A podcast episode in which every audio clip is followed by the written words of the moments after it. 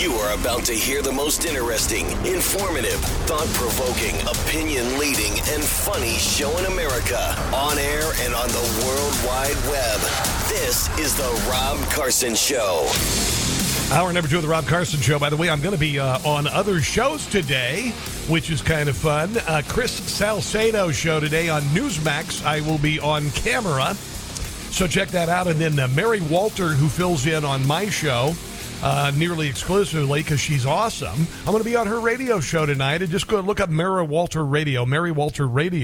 But that's going to be at 7:15 Eastern time tonight. Salcedo's show is 4 o'clock Eastern today, sometime during the hour. So if you'd like to check out those shows, it's an honor to be on both of them, by the way.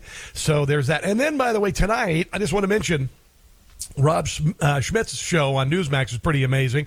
This week he's got a special series targeting Trump for destruction, and he's got lots of guests. He's got all sorts of new documents and guests with regard to the Biden family, where they got their money from China, etc. It is the hottest show on cable.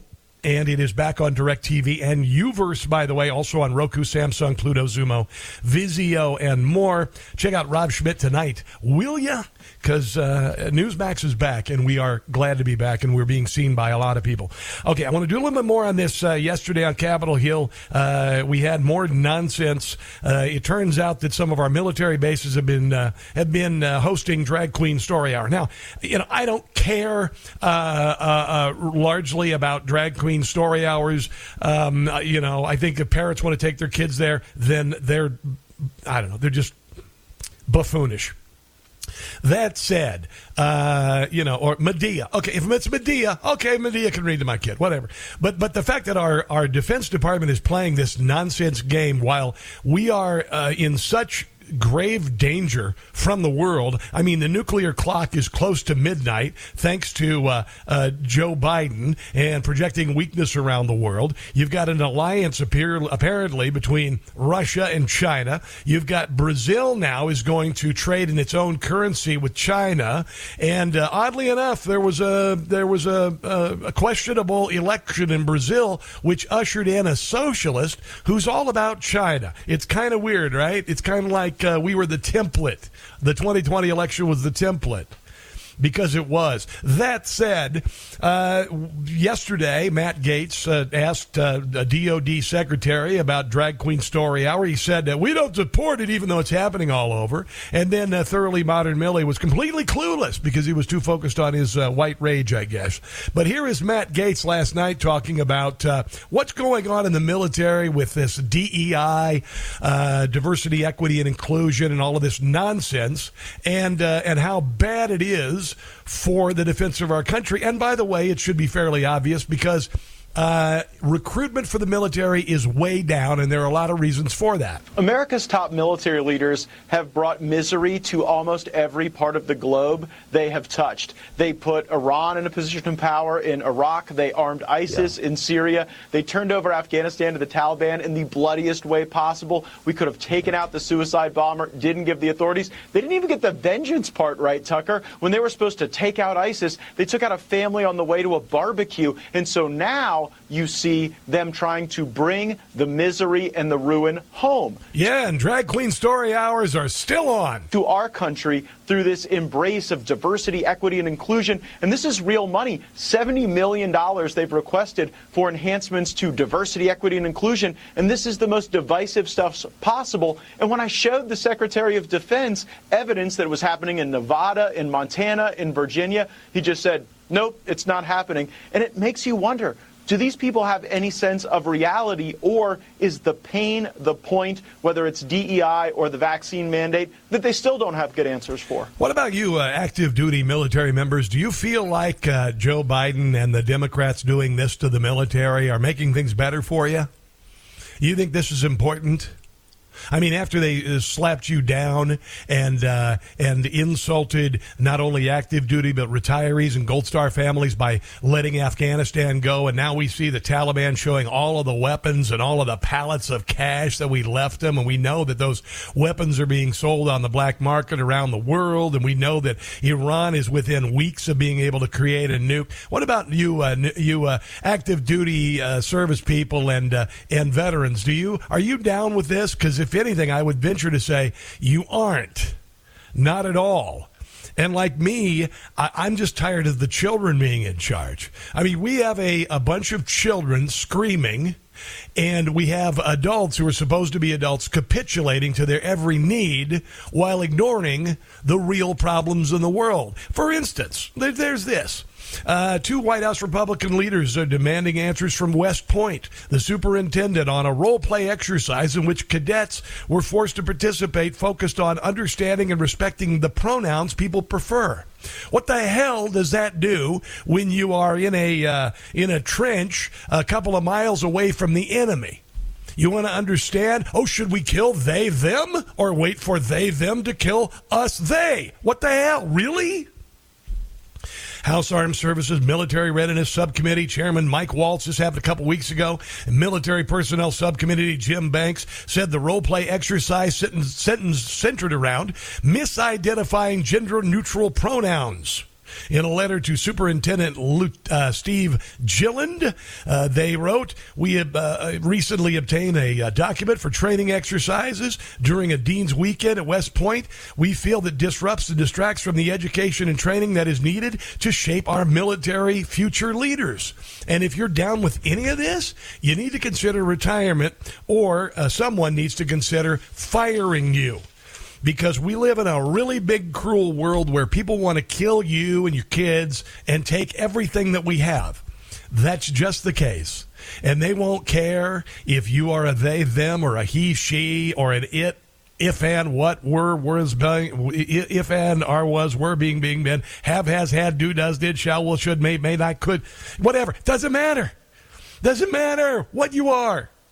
Here's a little bit more from Matt Gaetz last night. He was talking to Tucker, by the way, about this nonsense. We are in a recruiting collapse, and they say, well, we don't think DEI is the problem because we've sent out surveys and no one says it's the problem. Listen to this. They don't realize that the people offended by this conduct aren't going to take their stupid survey. Let me just be honest. A great share of the people who fight in our military come from the American South. And when you embrace these values that are so antithetical to the part of the country I represent, you are really putting a downward pressure on the people we need to volunteer and fight, not for some faraway land, not to go build some democracy out of sand in Arabia, but for our country. And you have to wonder whether it is incompetence or a purposeful purge. I also pressed them on making sure we get our service members their full back pay and restoration of rank. Austin said he would not do that in the absence of a legal requirement to do so. So that is precisely the amendment I intend to offer to our National Defense Authorization.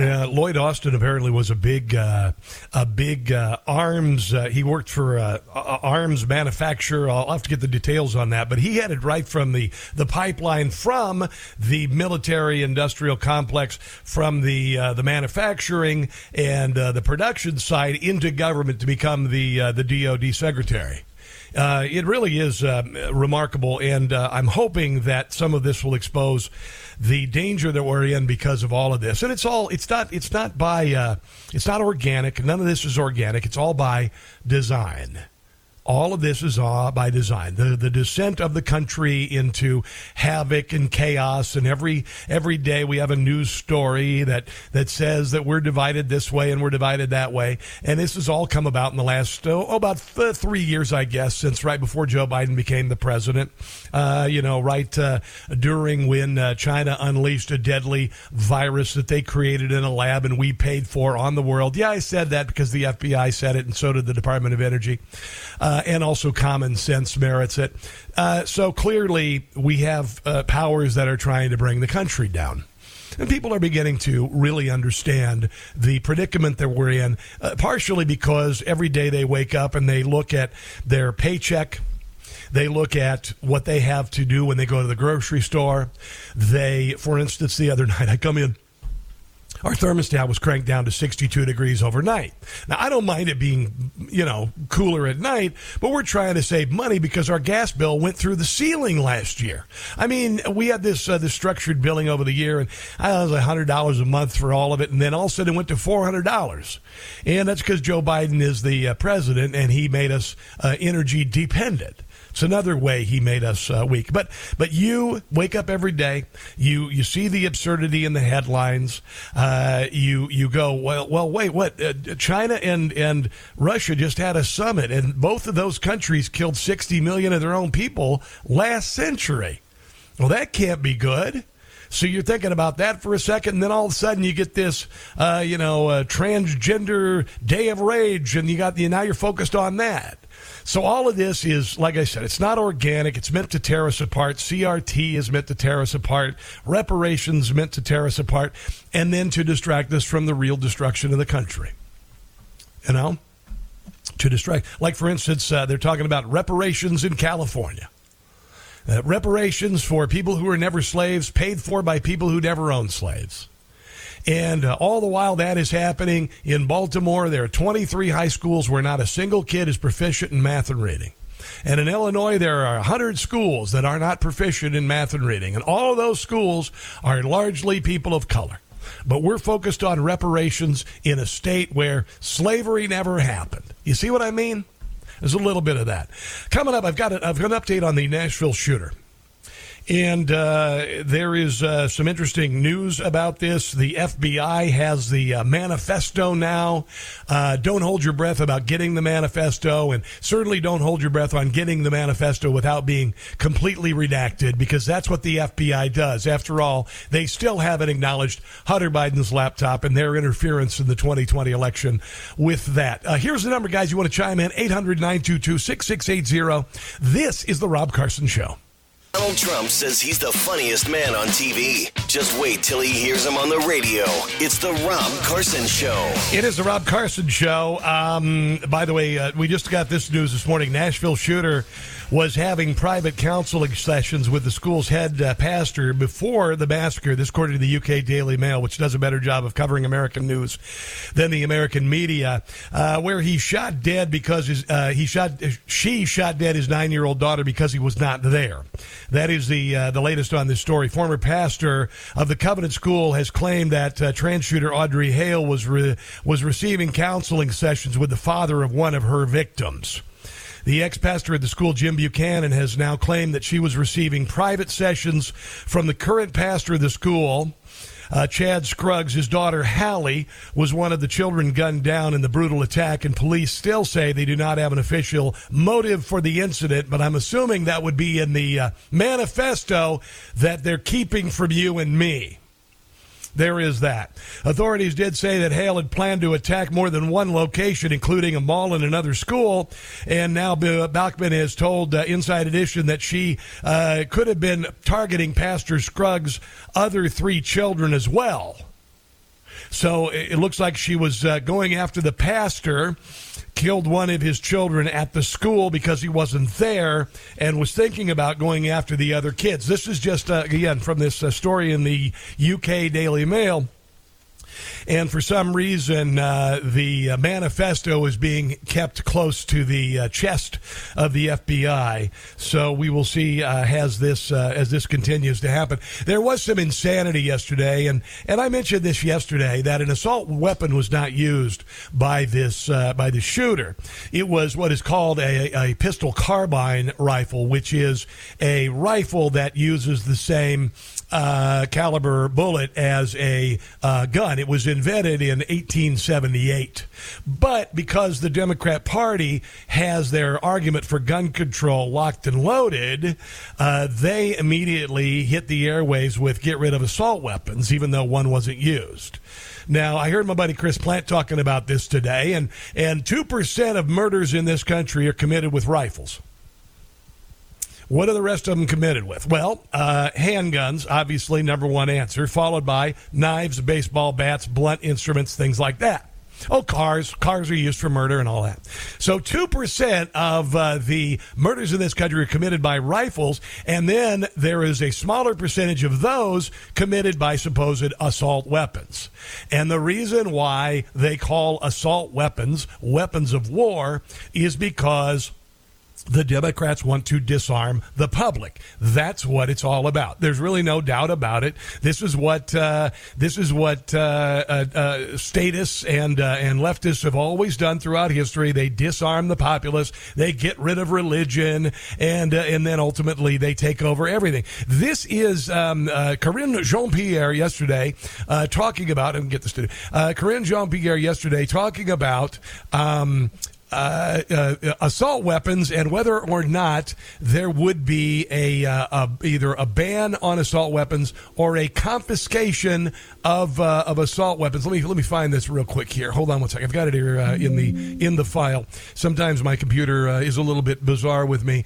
Let's look for Karine Jean-Pierre yesterday talking about I don't have it in front. Wait, here it is. Here is Karine Jean-Pierre. Listen to this. Does the president support not just banning the sale and manufacture of semi-automatic weapons, but further than that, confiscation?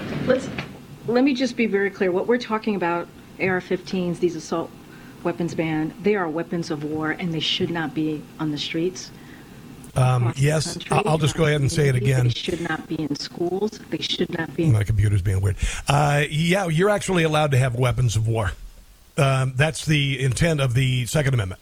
I'm just going to say it is about having weapons of war. We just got over the Revolutionary War, where we used our own individual weapons, and we also worked with some soldiers for hire. But by and large, the war was won with people who possessed their own firearms. So when the Second Amendment was created in this new country, freedom of speech, expression, and also the ability to bring grievances at the government, followed by the ability to defend that and defend yourself against both enemies, foreign and domestic. All right. Now, this talk of confiscation of weapons is not going to happen. I'm just going to say that may be wishful thinking. That's maybe what they want to try. But it is not going to happen. Let's get a little more from this Karine Jean-Pierre. Does the president support not just banning the sale and manufacture of semi-automatic weapons, but... Let's move forward. Here we go. They should not be in schools. They should not be in grocery stores. They should not be in churches. That's what the president believes. And he has done more than any other president the first 2 years on an executive order. And as you know, we all know how government works. There's only so much that he can do. And so now it's time for Congress to do the work. And he's happy to sign. Once that happens, he's happy to sign that legislation that says, okay, we're going to remove assault weapons. We're going to have an assault weapon. Now, if you think this assault weapons ban will be the end of the attack on the Second Amendment, you're absolutely wrong. This is the beginning of it, and then it'll incrementally move toward the Marxist goal of disarming the population. And like I said also about dissembling religion. That's another thing that Marxists do. They get rid of religion. Right now we have, what appears to be a war being started between the transgender, the radical LGBTQ movement in this country, and Christianity. I would assume we will find out a little bit more of this as this manifesto is eventually uncovered. But that appears to be the case. By the way, the Nashville shooter Audrey Hale's manifesto is expected to be released. This is according to, I believe this is Breitbart. Nashville school shooter Audrey Hale's pre-killing spree manifesto set to be released to the public after the FBI and its highly skilled team of criminal profilers analyze its contents. This is pretty interesting. That's what they are. This is the FBI. This is the same FBI that, we're watching on television covering up everything. The FBI's Behavioral Analysis Unit is working in tandem with the Metro Nashville Police Department to complete a very in-depth analysis of certain aspects of the shooter's life. The manifesto is going to be released. It's just a matter of when. There are some incredibly smart psychological minds and psychoanalytical an analyst combing through her entire life, according to the chief of police in Nashville. That's what's going on right there. Actually, no, this is somebody who's a member of the city's public safety Beer and Regulated Beverages Committee. On the way, the guy who defends TikTok screams on Capitol Hill Republicans to get rid of guns, just like Antifa. That's coming up. This is the Rob Carson Show.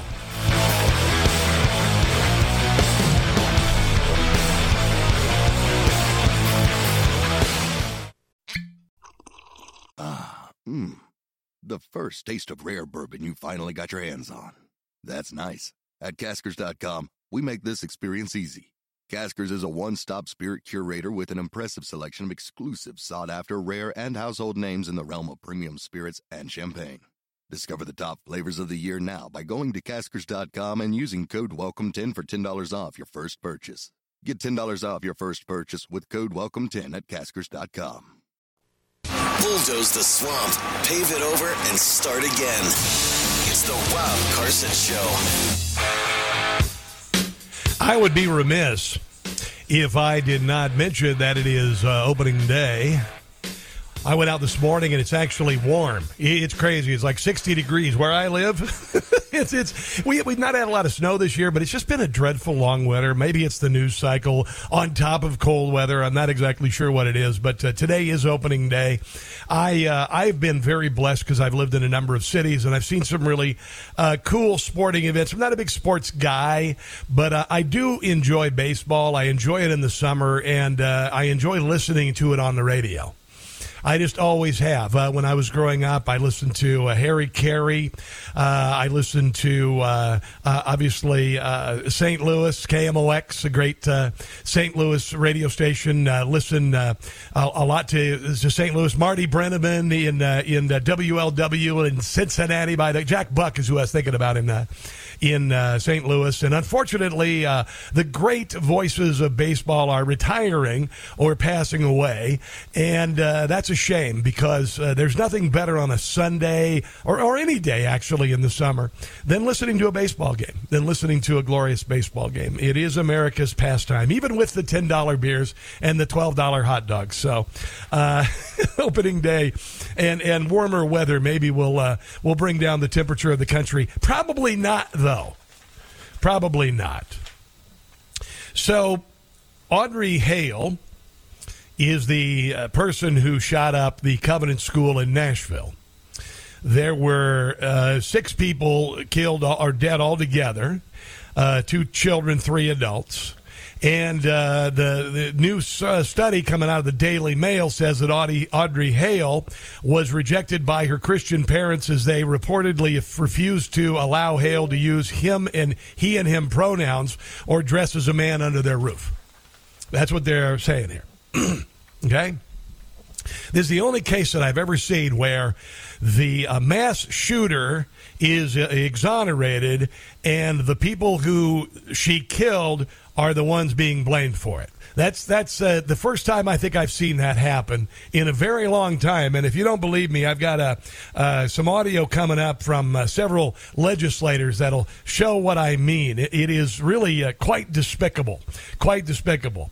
This, according to the Daily Mail, 20 years later, after being rejected by her Christian family when she came out as gay, Hale had turned into a killer. The tone appears to be to place at least partial blame on the shooter's Christian family. Hale lived with her parents, so it remains unclear how much they could have rejected her as they continued to put a roof over her head. Now, you may also recall that there have been other shooters who were living at home as well, so I don't think that's a good, the Columbine shooters, they both lived at home, and mom and dad were completely clueless to what was going on. That was 20-plus years ago. And then as far as essentially apologizing for accurately describing the shooter as a woman, that was an issue as well. This is kind of interesting because people got mad when the police called this person a woman, and then when people said, okay, a trans shooter, everybody got really mad because you were saying, well, you're saying this because it's a trans person.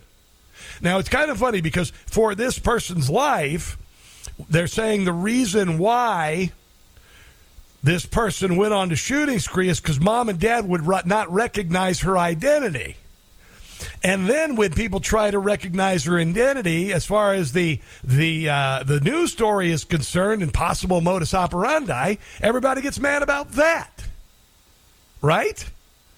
So you can't say she did the shooting. This is how insane and insufferable and childish and ridiculous this all has been, this radical, non-organic move by the radical LGBTQ. And this isn't gay people.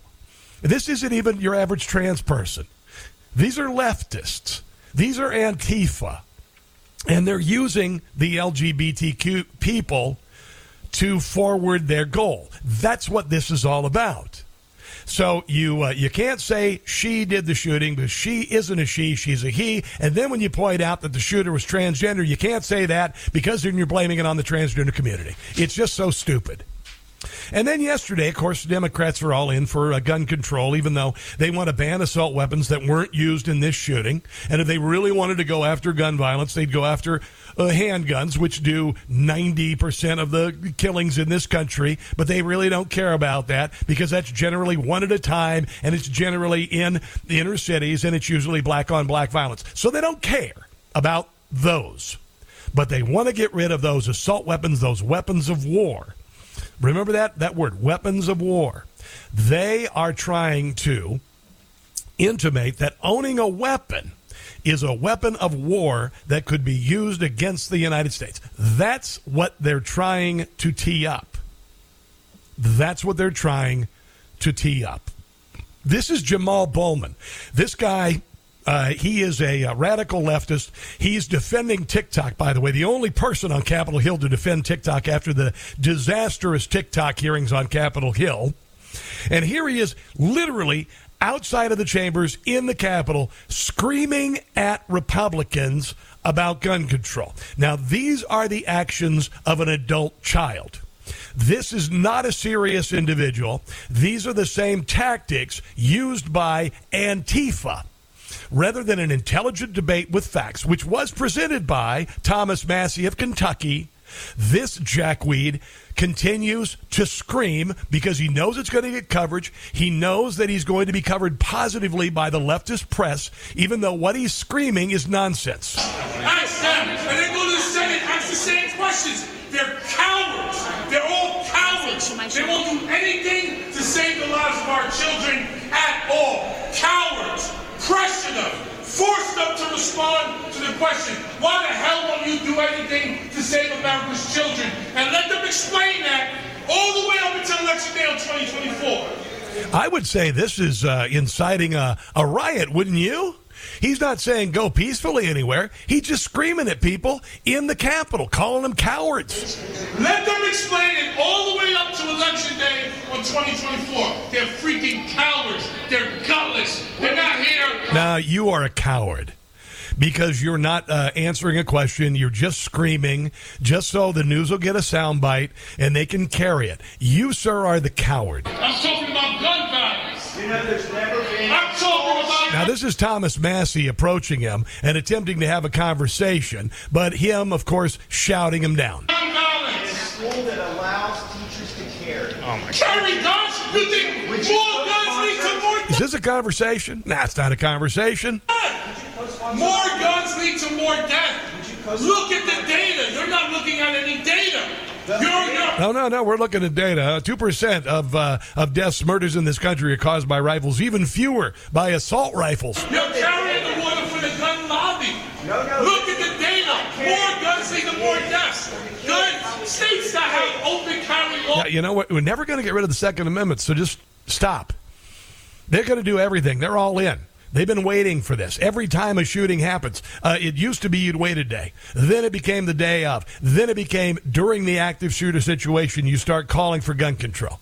That's what this is all about. Let's go to Claude in Arbutus, Maryland. Hello there, Claude, and welcome to the Rob Carson Show.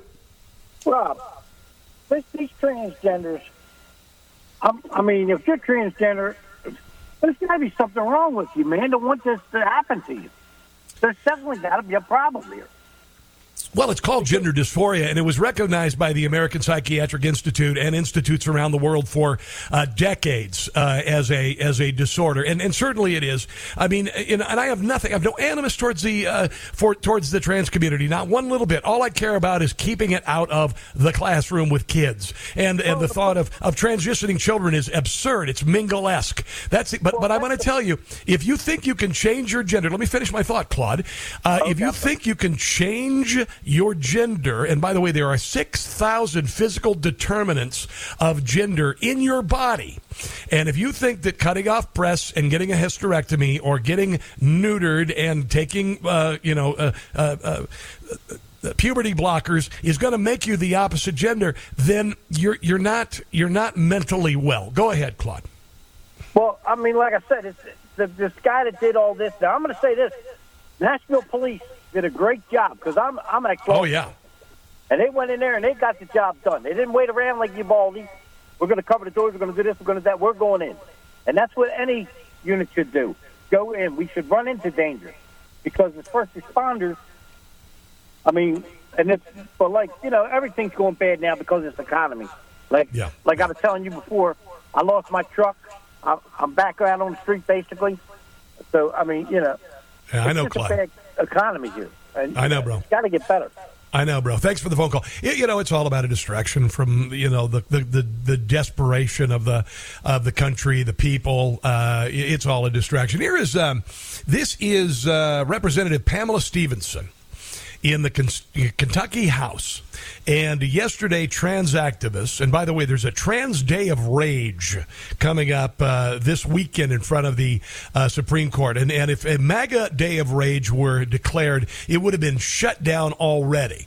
But oddly enough, even as Republicans retweet the flyer for the Trans Day of Rage, they're being taken off of Twitter. I guess ostensibly because Twitter's thinking they're promoting this. No, they're not. They're just pointing out something that could ultimately be incredibly dangerous coming to the Supreme Court. Here is this Representative Pamela Stevenson in the Kentucky House as people in the chambers shriek in the background.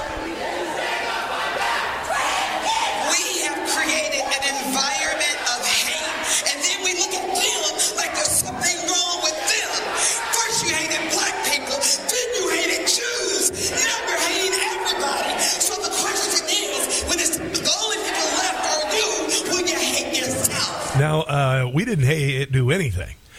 People who are protesting against transgenderism being taught in schools, we didn't start this fight.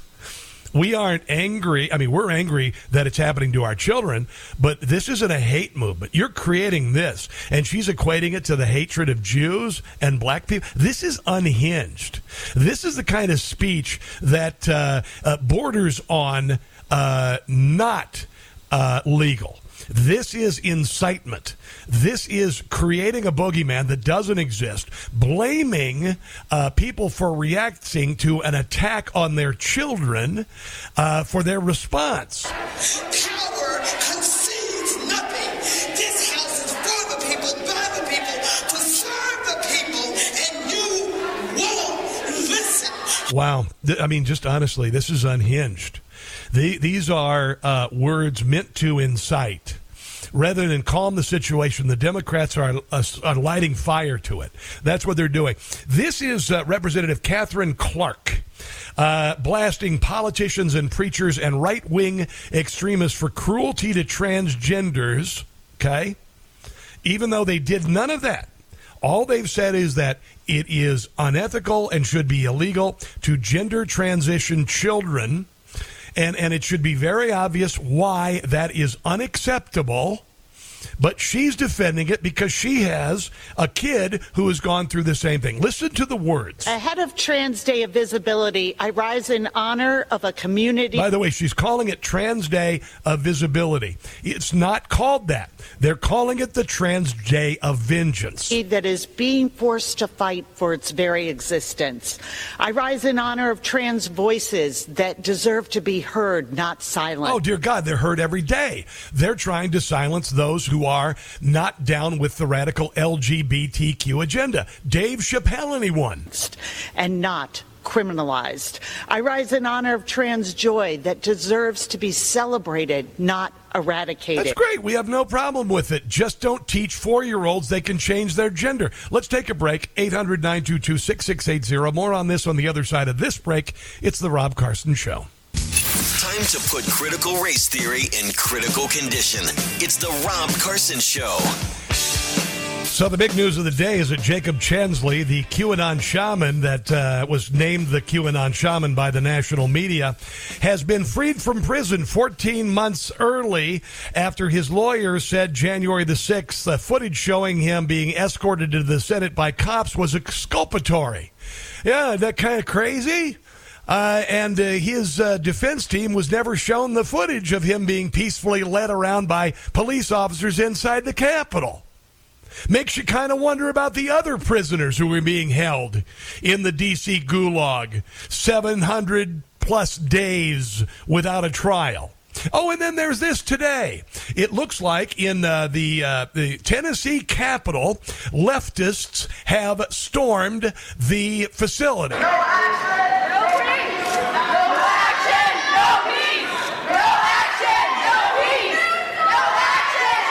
I believe that would be interrupting an official meeting, which is what Jacob Chansley was thrown in jail for. No action, no peace. No action, no peace. Now, literally, this is in the chamber, and there are people, lawmakers there, with people screaming at them. This didn't happen on January the 6th. The protesters entered the Senate chamber peacefully, let in by police, after the senators had left.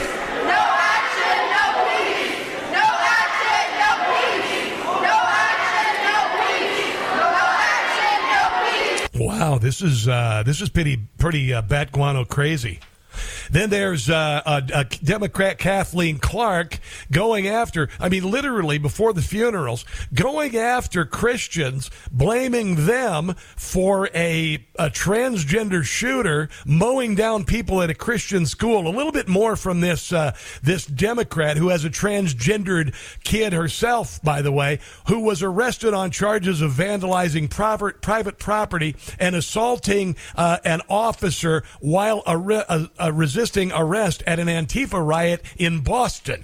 I rise with unconditional love for my trans daughter, Riley, and I rise in solidarity with every trans American seeking nothing less than their inalienable right to the pursuit of happiness. Yeah, and we do too, by the way. I want transgender people to pursue happiness. I don't even care. And you know what is really amazing? If you're trans or gay and you think that your being trans and gay to me is a big deal, you'd be wrong, because it really is not important at all. I don't care. I don't care about you individually because I don't know you, and I really don't care that you're gay or trans. Doesn't matter to me. I want you to live the American dream. But if you bring that nonsense into a school and you tell kids that they can be the opposite gender, and you give them an opposite gender name and identity and allow them to change clothes at school and wear chest binders and don't tell mom and dad, then I got a problem with it. You see how that works? So put away your faux bullcrap outrage. Put away your faux movement, which appears to be kind of turning violent. Put it away. Here's a little bit more from this congresswoman. To stand in the way of that right is to stand against our most basic We're not. American values. But that's exactly what MAGA extremists are doing across this country. You know, it's kind of weird. They also inserted CRT, which teaches that white kids are racist and black kids can't succeed at all. And then when parents went to school board meetings, suddenly the FBI goes after the parents. You see how that works? You bring in radical transgender ideology and sexualization of children in the schools. Parents raise hell. All of a sudden, lawmakers like this go after the parents. You see what's going on here? Yeah, it's not organic. On school boards, in state capitals, here in the halls of Congress. Yeah, and it's just about protecting our children. When you're 18 years old and you want to do whatever with your body, go for it. We wish you the best. Honestly, we wish you the best. Do whatever you want to do, but stay the hell away from my kids with that nonsense. Okay? Let's take a break. Mike, you hold on. We'll be with you. More of your phone calls and lots of other stuff to get to. 800-922-6680. This is The Rob Carson Show. This is The Rob Carson Show. So after a mass shooting at a Christian school by a transgendered individual, which I didn't really care about, then I realized what's going on in the country with regard to the radical LGBTQ movement. It's not organic. It's a movement to wreck the country. That's why people are saying that you can change your gender in school. Your 4-year-old should be able to change their gender. Can you imagine what that does to the mind of a young person? Can you imagine what that does to the mind of a young person? And then to know that some adults in this country, this is the most shameful thing, that there are adults, counselors, surgeons, anesthetists, endocrinologists who are willing to do this fallacy with the accent on phallus to our children. And other countries have turned away from it because they think it's insane. They think it's insane. But right now, the LGBTQRSTUV, whatever, movement is whipped into a lather. This is in Tennessee right now. There is an insurrection currently happening at the Tennessee Capitol building.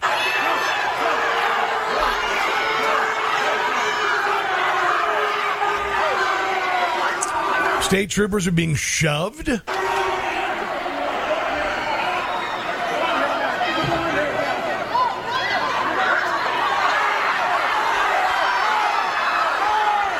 Well, it doesn't surprise you at all when a member of the United States Congress named Jamal Bowman yesterday confronted Republicans in our nation's capital like this. Children at all, cowards, pressure them, force them to respond to the question, why the hell won't you do anything to save America's children? And let them explain that all the way up until Election Day of 2024.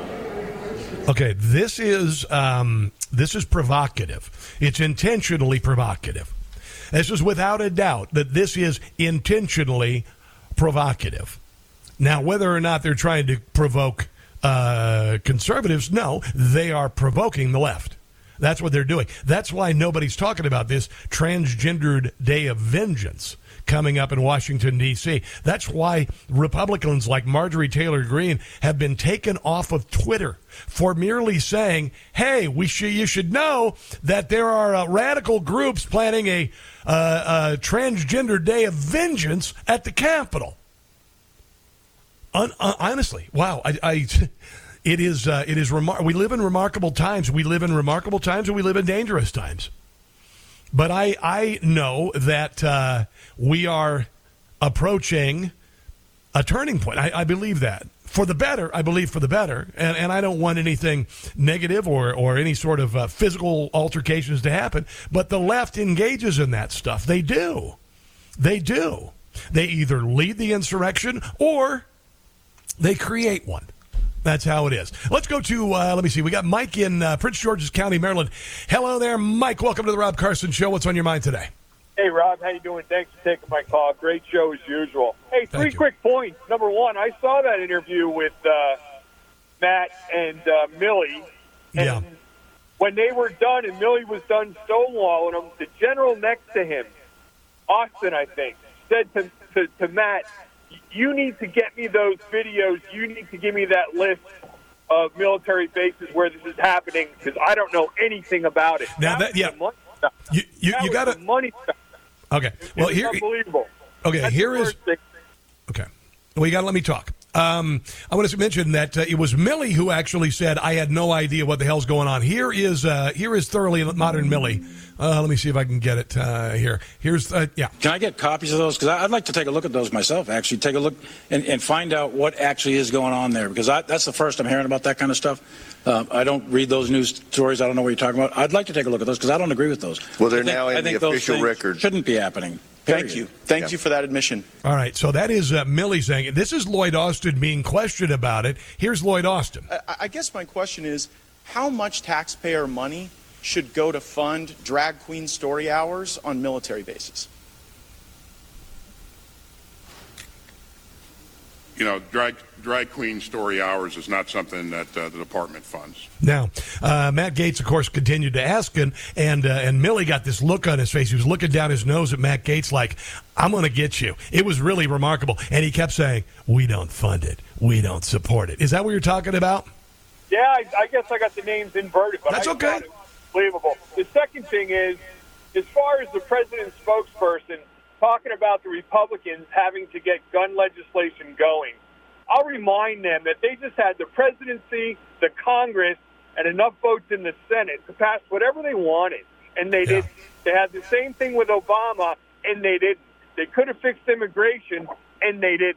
And my final point is the manifesto, when the FBI gets around good and ready to let that go, if you don't think that's going to be heavily redacted to show and not show that there was a hate crime against Christians, you're mistaken. It's crazy. Oh, yeah.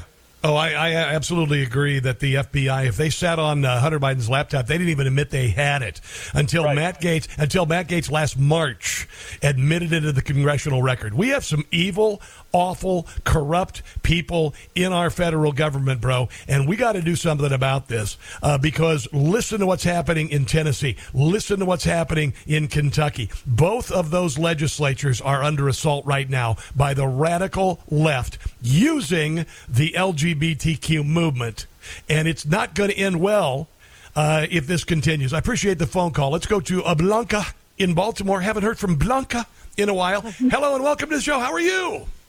I'm doing great. I had sent you an email that I was not well in the hospital. I'm doing fantastic. Yes, I'm doing well. I wanted to respond. Sorry about that. I wanted to respond, I'm parked, to Jamal Bowman, the screaming, this is the same thing that is done here in Baltimore City when we talk about the condition of school. He mentioned that he was a teacher, you know, how it's no longer a teacher, educator. He was an educator and a principal, and he was there to save lives. I doubt it. Because principals, first of all, yes, he might have had lunch duty. That's a possibility because of shortages.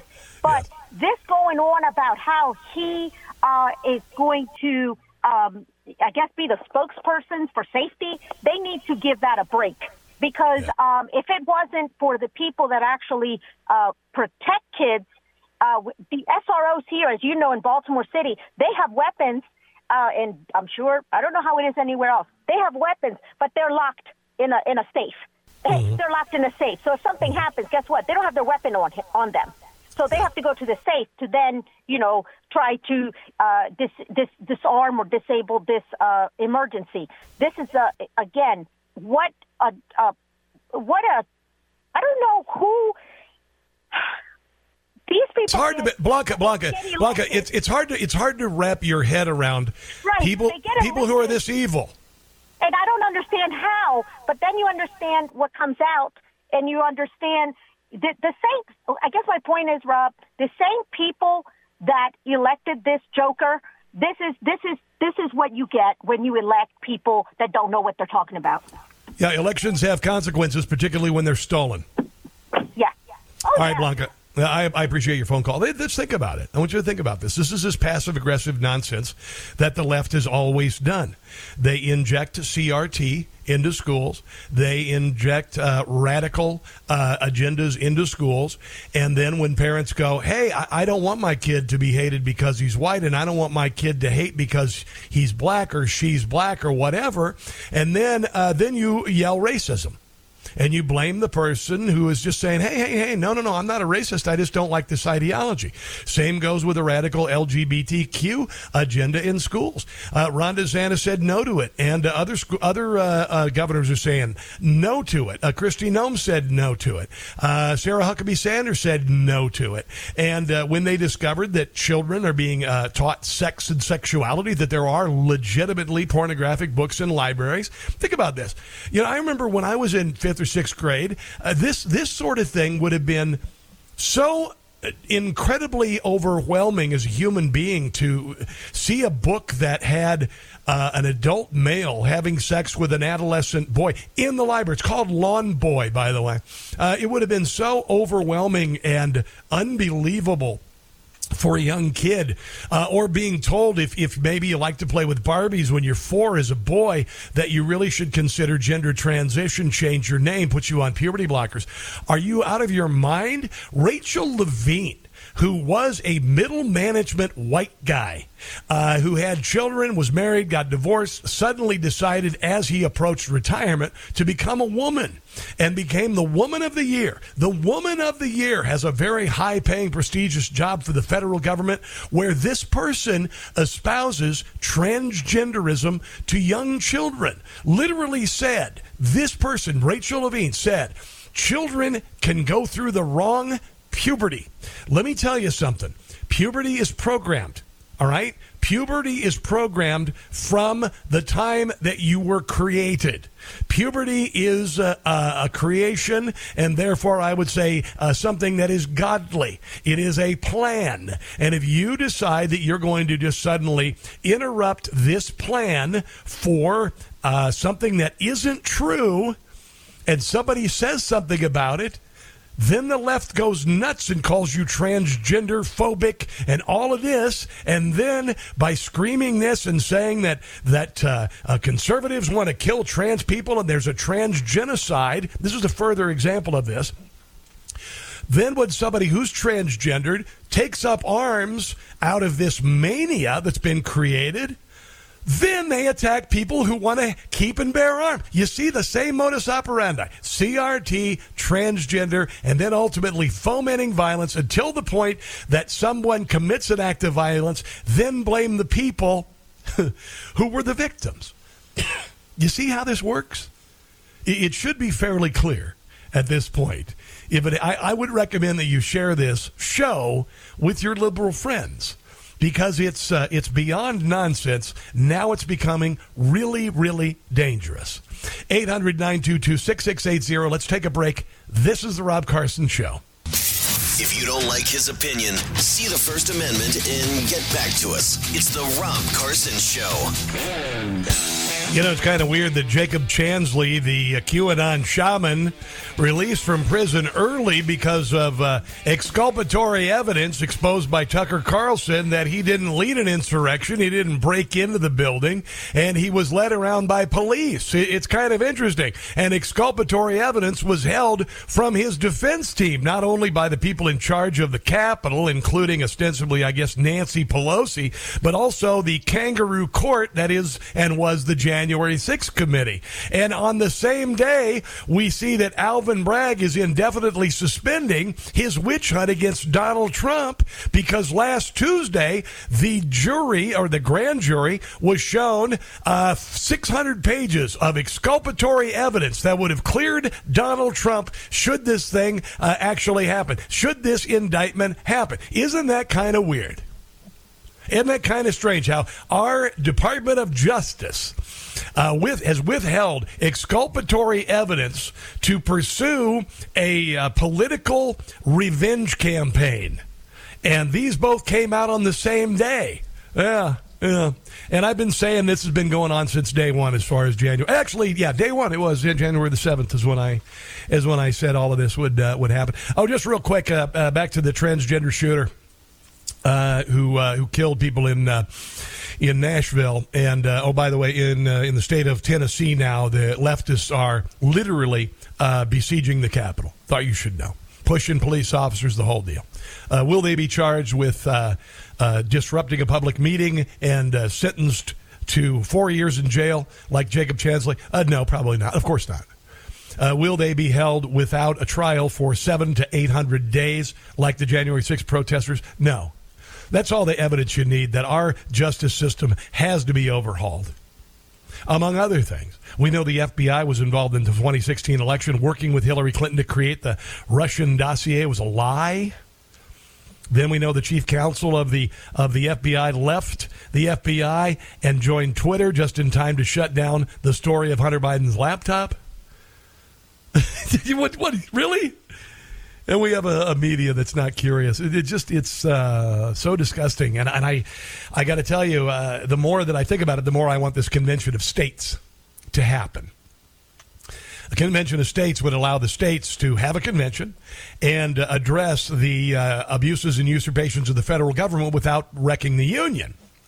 It would allow to put controls and limits on the power of the federal government, maybe even downsize it, because it desperately needs that. You know this as well as I do. They're spending money we don't have. They've wrecked our children's future. Each one of us owes about $1.3 million of federal debt. Each one of us, your kids, your grandkids, all of them. You all owe $1.3 million because of the idiotic spending of our federal government. The only solution, honestly, is to downsize the federal government to get some control on the out-of-control swamp in Washington, D.C., and return the power to the states. If you want to live in California, go live in California. If you want to live in New York, go and live in New York. But right now, people are leaving both of those states to go to free states like Florida and Tennessee and Texas. So let's do this. They had a vote for it in Kansas the other day, real close to Kansas joining the Convention of States, and then I think we got 13 more states. So I hope so. But anyway, after GOP lawmakers called for Arizona Democrat Governor Katie Hobbs' press secretary Jocelyn Berry to be fired over a tweet suggesting the use of violence against those who disparage transgender people, Berry resigned yesterday. She tweeted an image from a 1980 movie, Gloria, showing a woman brandishing two guns, and it says, "Us when we see transphobes." So this person stepped down. Daniel Scarpinato, spokesman for former Republican Doug Ducey, called Berry's tweet offensive and tone-deaf, but also below the dignity of the office of the governor. It's not just offensive. It's inflammatory. There's a difference between offensive and inflammatory. Like Jamal Bowman's speech. That's inflammatory. I don't think anyone, no matter your political leanings, would look at that tweet. Any sane professional person would look at that tweet and say, this is how I want one of my top advisors of the government to, or my of my state to conduct themselves. It's true. That's true. And, this is actually kind of funny, okay? I'm going to go ahead and do this real quick because my producer, Ken, who's just wonderful, you know, Redneck MacGyver, I talk about, he came up with this. It's a new trigger warning. So I'm going to share a story with you, but it could contain some triggering words for lefties in the audience. So here we go. Trigger warning. Trigger warning. Trigger. If you are easily offended, please be advised. Trigger warning. Trigger warning. Or if you are a Snoop Dogg fan, that is a tizzle warning. Thought you should know. A tizzle warning. This is a tizzle warning. So a video game featuring a transgender hero who shoots down trans critics, including priests, in order to allow players to unleash their pent-up fury upon the gender-critical tyrants with an arsenal of deadly weapons was published by a trans game developer 2 months before Monday's Christian school shooting in Nashville. It's titled Turfenstein 3D. Yeah, and then that's a pejorative term, TERF, which means trans-exclusionary radical feminists. That's who they called J.K. Rowling when she said that there are only two genders. Yeah, and so they had to destroy her. According to the dictionary, dictionary.com refers to an advocate of radical feminism who believes that a trans woman's gender identity is not legitimate, not radical at all, and who is hostile to the inclusion of trans people and gender-diverse people in the feminist movement. No, they aren't. They aren't. They're just tired of it being forced down their throats and having women being replaced on teams and as women of the year. That's it. But this game, according to the developer's description on the site, the game entails escaping a gender fascist concentration camp. Unleash your pent-up fury upon the gender-critical tyrants with an arsenal of deadly weapons and tactics in cathartic bliss. Yeah. Has a feminist themes of a gender-critical people and what a post-apocalyptic world would look like if gender fascist won. I think MAGA fascists. Don't they call us MAGA fascists? It's almost like they're trying to start something, isn't it? It's almost like they're trying to start something. Oh, no, they are. They really, really are. It's whether or not we take the bait. We won't take the bait, but we will defend ourselves, I'll tell you that. We've got James Rosen, Newsmax, coming up, one of America's last great journalists, after this.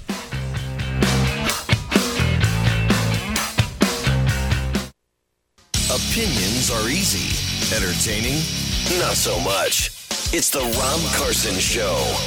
Later today, I'm going to be on the Chris Salcedo Show on Newsmax. That'll be about 4:30 Eastern, 3:30 Central.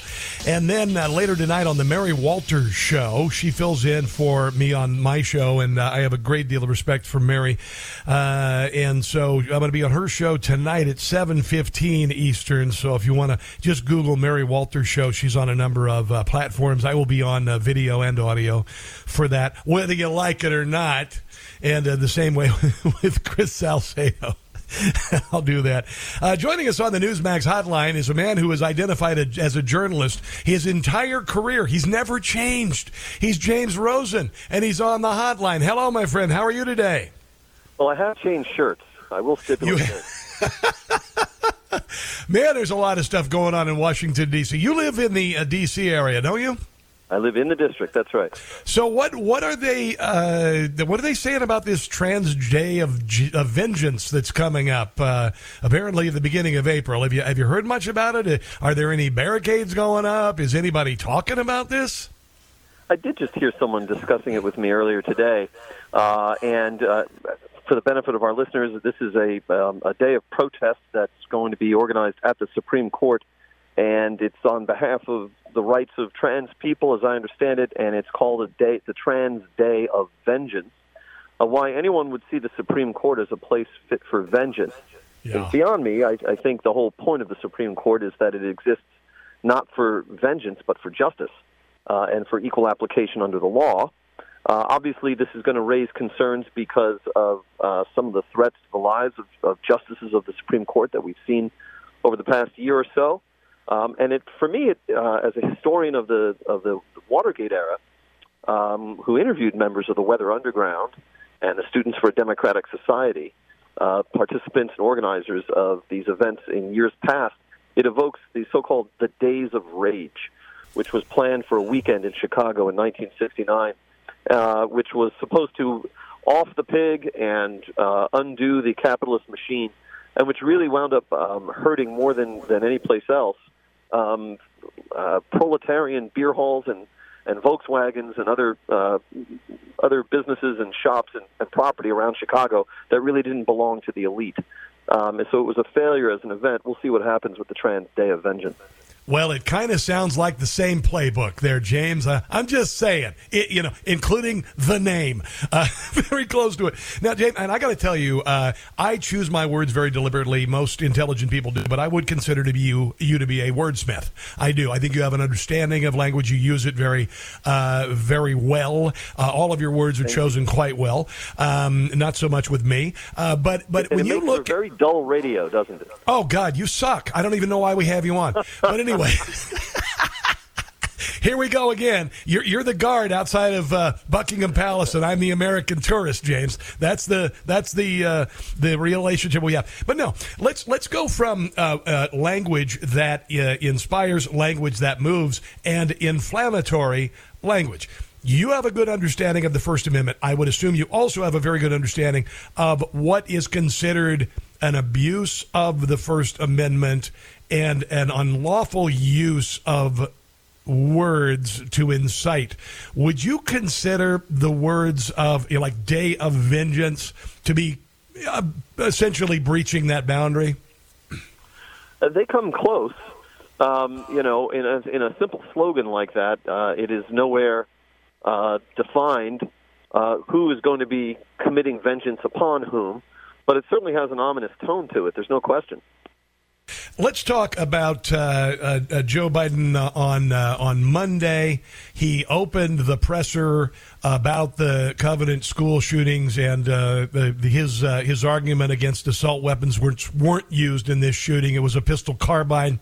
But he made a joke about ice cream to start it. Then later in the day, he made a comment about Josh Hawley. What have you heard? What's the buzz in the press corps about those moments that have been spoken about since? Well, again, for the benefit of our listeners, in the wake of the massacre at the Christian school in Nashville, President Biden was presiding at the White House East Room over a summit for the Small Business Administration featuring women entrepreneurs And aides to the president made clear to the White House press corps that at the top of those remarks about women entrepreneurship, Mr. Biden would be having a few things to say in response to the shootings. And instead, he began with a kind of a discussion of the ice cream that was being served and his love of chocolate ice cream before he got to the comments about the shooting. And then later in the day, in a quick scrum with reporters on the South Lawn of the White House, the president was asked if he thought that Christians had been targeted for their faith at the Nashville school where the shootings occurred. And he said he had no idea. And the reporter followed up by saying that Senator Josh Hawley has asserted as much. What do you think? And the president attempted a joke in this moment, saying, well, then I probably don't. In essence, if it's something that's espoused by Josh Hawley, then I wouldn't espouse it. And when the reporter followed up with an expression of bafflement at this, the president said, I was joking. And to a number of eyes, it appeared insensitive in the sense that questions about such a horrific massacre and what a given senator might have had to say about it should not be an occasion for joking or an occasion where the president might seek to land a humorous jab at the expense of a political opponent. Yeah. We've also got, I want to mention, there's a good deal of fear of retaliation with the visit of Taiwan's president to the country. Now, you may also recall that Nancy Pelosi took a flight earlier this year, and China threatened to shoot her down. What's going on? What are you hearing as far as the visit of Taiwan's president to the United States and possibility of retaliation from China? Well, unfortunately, we're hearing an awful lot about it. The president of Taiwan, Tsai Ing-wen, arrived in New York yesterday. She has made 6 trips to the United States during her tenure. So this is a fairly common occurrence. But, of course, it takes place, as you rightly note, in the aftermath of last August's visit to Taiwan by then-House Speaker Nancy Pelosi, which was met with fury from the Chinese mainland government in Beijing, which launched missiles and conducted aggressive exercises near its pro-democracy island neighbor, over which China asserts control. Now the reaction from the Chinese to this visit to the United States from Taiwan's president, Tsai Ing-wen, is that it's going to have, and I quote now, serious, serious, serious repercussions for Sino-U.S. relations. For those counting at home, that was 3 seriouses. Yeah, and that's like a double dog dare. These terrible repercussions might arise. There's not been confirmation from either side yet, but it's widely expected that Tsai is going to meet face-to-face with the current House Speaker, Kevin McCarthy, Republican of California, here in Washington sometime next week. And if that goes forward, I think we will indeed see some kind of stepped-up activity on the part of the Chinese. These are very troubling times, to say the least. We know that Russia says that they will no longer alert the United States to a movement of nuclear arms. We've also heard positioning of, at least I've heard this morning, a headline of Russia positioning tactical nukes near the Ukraine border. Have you heard anything about that? Have you heard any? And I know you've got many insiders in Washington, D.C. Is there concern with regard to that? Is there concern in the press corps and some of the government officials that you speak to about the possibility of some sort of a elevated conflict with the United States from either of those countries? So this came to attention last weekend when Russian President Vladimir Putin made remarks in which he vowed that by the end of July, he will have installed in Belarus, the country that borders Ukraine and which served as a staging ground for the original invasion 14 months ago, tactical nuclear weapons. Putin said that he would have the storage facilities for these systems built and completed by mid-July in Belarus, that they would be operated and maintained by Russian forces. And he said that some of the missiles themselves and the training regiments would be in place by next week, the beginning of April. The U.S. officials in the Biden administration have said that they have not yet seen any evidence of such movement of such systems into Belarusian territory. And then as a result, they've seen no reason for the United States, at least for now, to make any changes to our strategic deterrent posture. We will see. Now, you've got this book, and I find it's really fascinating. You've got this this protest coming to the Supreme Court. You are a student of the Supreme Court, particularly. You've got a new book. It's called Scalia, Rise to Greatness, 1936 to 1986. So it is the years preceding his tenure as a Supreme Court justice. Where can people find it, and why is it why does it fit the times so well? So this book, Scalia, Rise to Greatness, captures the first 50 years of Antonin Scalia's life. It ends with him taking his seat on the Supreme Court. You can find it on Amazon, Barnes & Noble, Books A Million, the publisher's website, regnery.com, or any fine brick-and-mortar store where fine books are sold. You can also learn more about it on my Twitter feed, at James Rosen TV. It's timely because Scalia's influence remains very deep and pervasive for every American. Scalia changed the way that we think about the law, write about the law, and issue decisions about the law. And as this touches every area of American life. And so if you want to know how his Catholicism, his immigrant father and his schoolteacher mother, and his own capacity for hard work, his genius and affability, and the contributions of his wife, Maureen Scalia, who was the mother of their 9 children and who raised them all, as the justice said, without much assistance from him. If you'd like to know how all of those extraordinary influences combined to fuel this man's rise to the Supreme Court and the formation of his ideas that still have such a legacy with us today, you'll check out the book. It's called Scalia, Rise to Greatness. Other than dodging police sirens while you're doing call-ins to radio stations, what are you working on today? Well, we were focused on the visit of the Taiwanese president and the reactions of the Chinese foreign ministry, and also the warning that was issued from the retired Rear Admiral John Kirby, spokesman for the National Security Council, that China should not try to exploit this occasion of Tsai's visit to the United States to step up aggressive activity in the Straits of Taiwan. So far, China seems to be abiding by that warning. But again, if the Taiwanese president meets with Speaker McCarthy next week, we'll see what reaction comes from Beijing. All right, James Rosen, always good to have you on. Have a glorious day. We'll watch for you on Newsmax, and we'll talk again maybe next week, okay? All right. Thank you, Rob, as always. All right, let's take a break. This is The Rob Carson Show. What part of abuses and usurpations do you not understand? It's The Rob Carson Show. You know, you've got to be a real partisan hack to defend the defense, the indefensible. That's what Alejandro Mayorkas does in front of Congress. I don't know who's greasing his palms or who's guaranteeing his retirement or whatever, but he's a buffoonish cartoon. He's a dangerous man. He is not doing what he needs to do to protect our country. He is bought and paid for. I'm not afraid to say it. I'm just so tired of this nonsense. We have a crisis on our border. It's very obvious to everybody. It is an attempt to overthrow our country to some degree. It is an attempt to do the Cloward and Pivot strategy to collapse the system, to overwhelm the system. It's fairly obvious. And here is Ted Cruz calling him to task this week in Congress. Let me ask you the next question. Has the crisis at our southern border made Americans less safe? Yes or no? Senator, we are 108,000 ODs last year, 75% from fentanyl coming across the border at unprecedented levels. Dedicated to the safety. Has the crisis made Americans less safe? I don't want a discourse. It's a yes or no question. Senator, we have a challenge of. You refuse to answer the question. Yeah, this man is a buffoon, and he never answers the question, and he needs to be held account. I absolutely believe that, and there must be a day someday where these people are held to task for their malfeasance. He was presiding over the DHS Disinformation Bureau. We now know that there are tentacles in the government to shut down free speech like we've never seen before.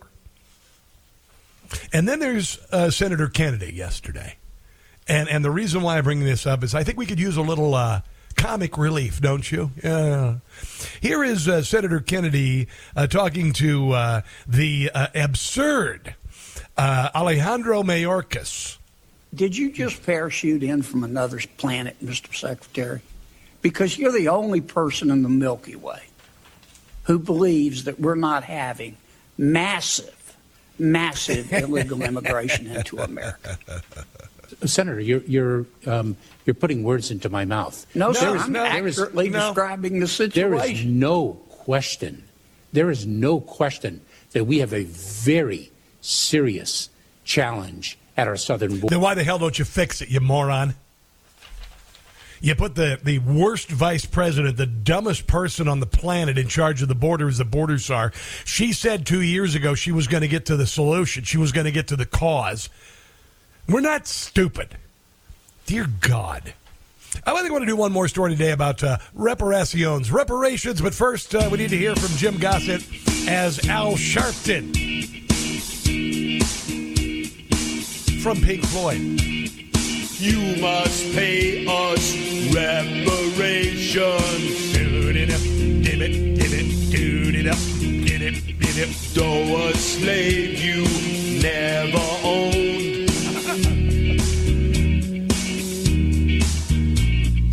we deserve 300,000. Oh no, much more than that. Wait till you hear. That's coming up. Call it a forgiven loan. Hey, reparations, it's time to atone. All in all, I could be taken in a big haul. He got some great suits, doesn't he? You must pay us reparations. And you need to do it soon.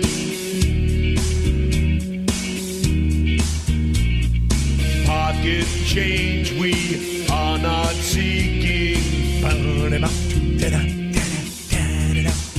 So, no, we're asking for the moon. The estimated cost of reparations in California for slavery that never happened there is has risen to $800 billion, 2.5 times the annual state budget, says economists. And this is in San Francisco yesterday. Apparently now $5 million per black person is not going to be enough. Here's some testimony. I believe that $5 million in reparations is too little for the work that foundational black Americans have done for this country and as well for other countries. I believe that $7.6 million is a number that can be used very wisely. Are you sure? How about $7.6 billion? For foundational black American communities. 40 acres is also still a good idea, and instead of a mule, we would like a tractor. I also believe that we should know the name of all the companies that participated in the slave trade so we, foundational black Americans... Plus, you can have a civil suit, too. Can start up our own companies. We should also be allowed to have a choice to learn our mother language other than Spanish or French in our educational classes. Oh, you can do that on your own. Just, I think they've got that, what is that, Babbel? You got Babbel. You can learn your own language of your native country from Babbel. It's pretty cool. We have the Tut language that was started right here in America. During slavery, we have Swahili, Yoruba, Igbo, Zulu. Anything else? Can we do anything else? Can we give you a foot massage while we're at it? Just Hausa. Community colleges and universities should not raise their tuition prices for the next future generations. Oh, okay, sure. You write this down. Each foundational black American family, and we should be able to change our names to our mother. Okay, sure. Land names, you can do that now, actually. Yeah. All types of real estate should not go up in price. Oh, let's do that. Land that was supposed to be for us, but as we all know, it was never given. No real estate prices. Foundational black Americans know all too well why all white people did not own slaves. They know that you were not.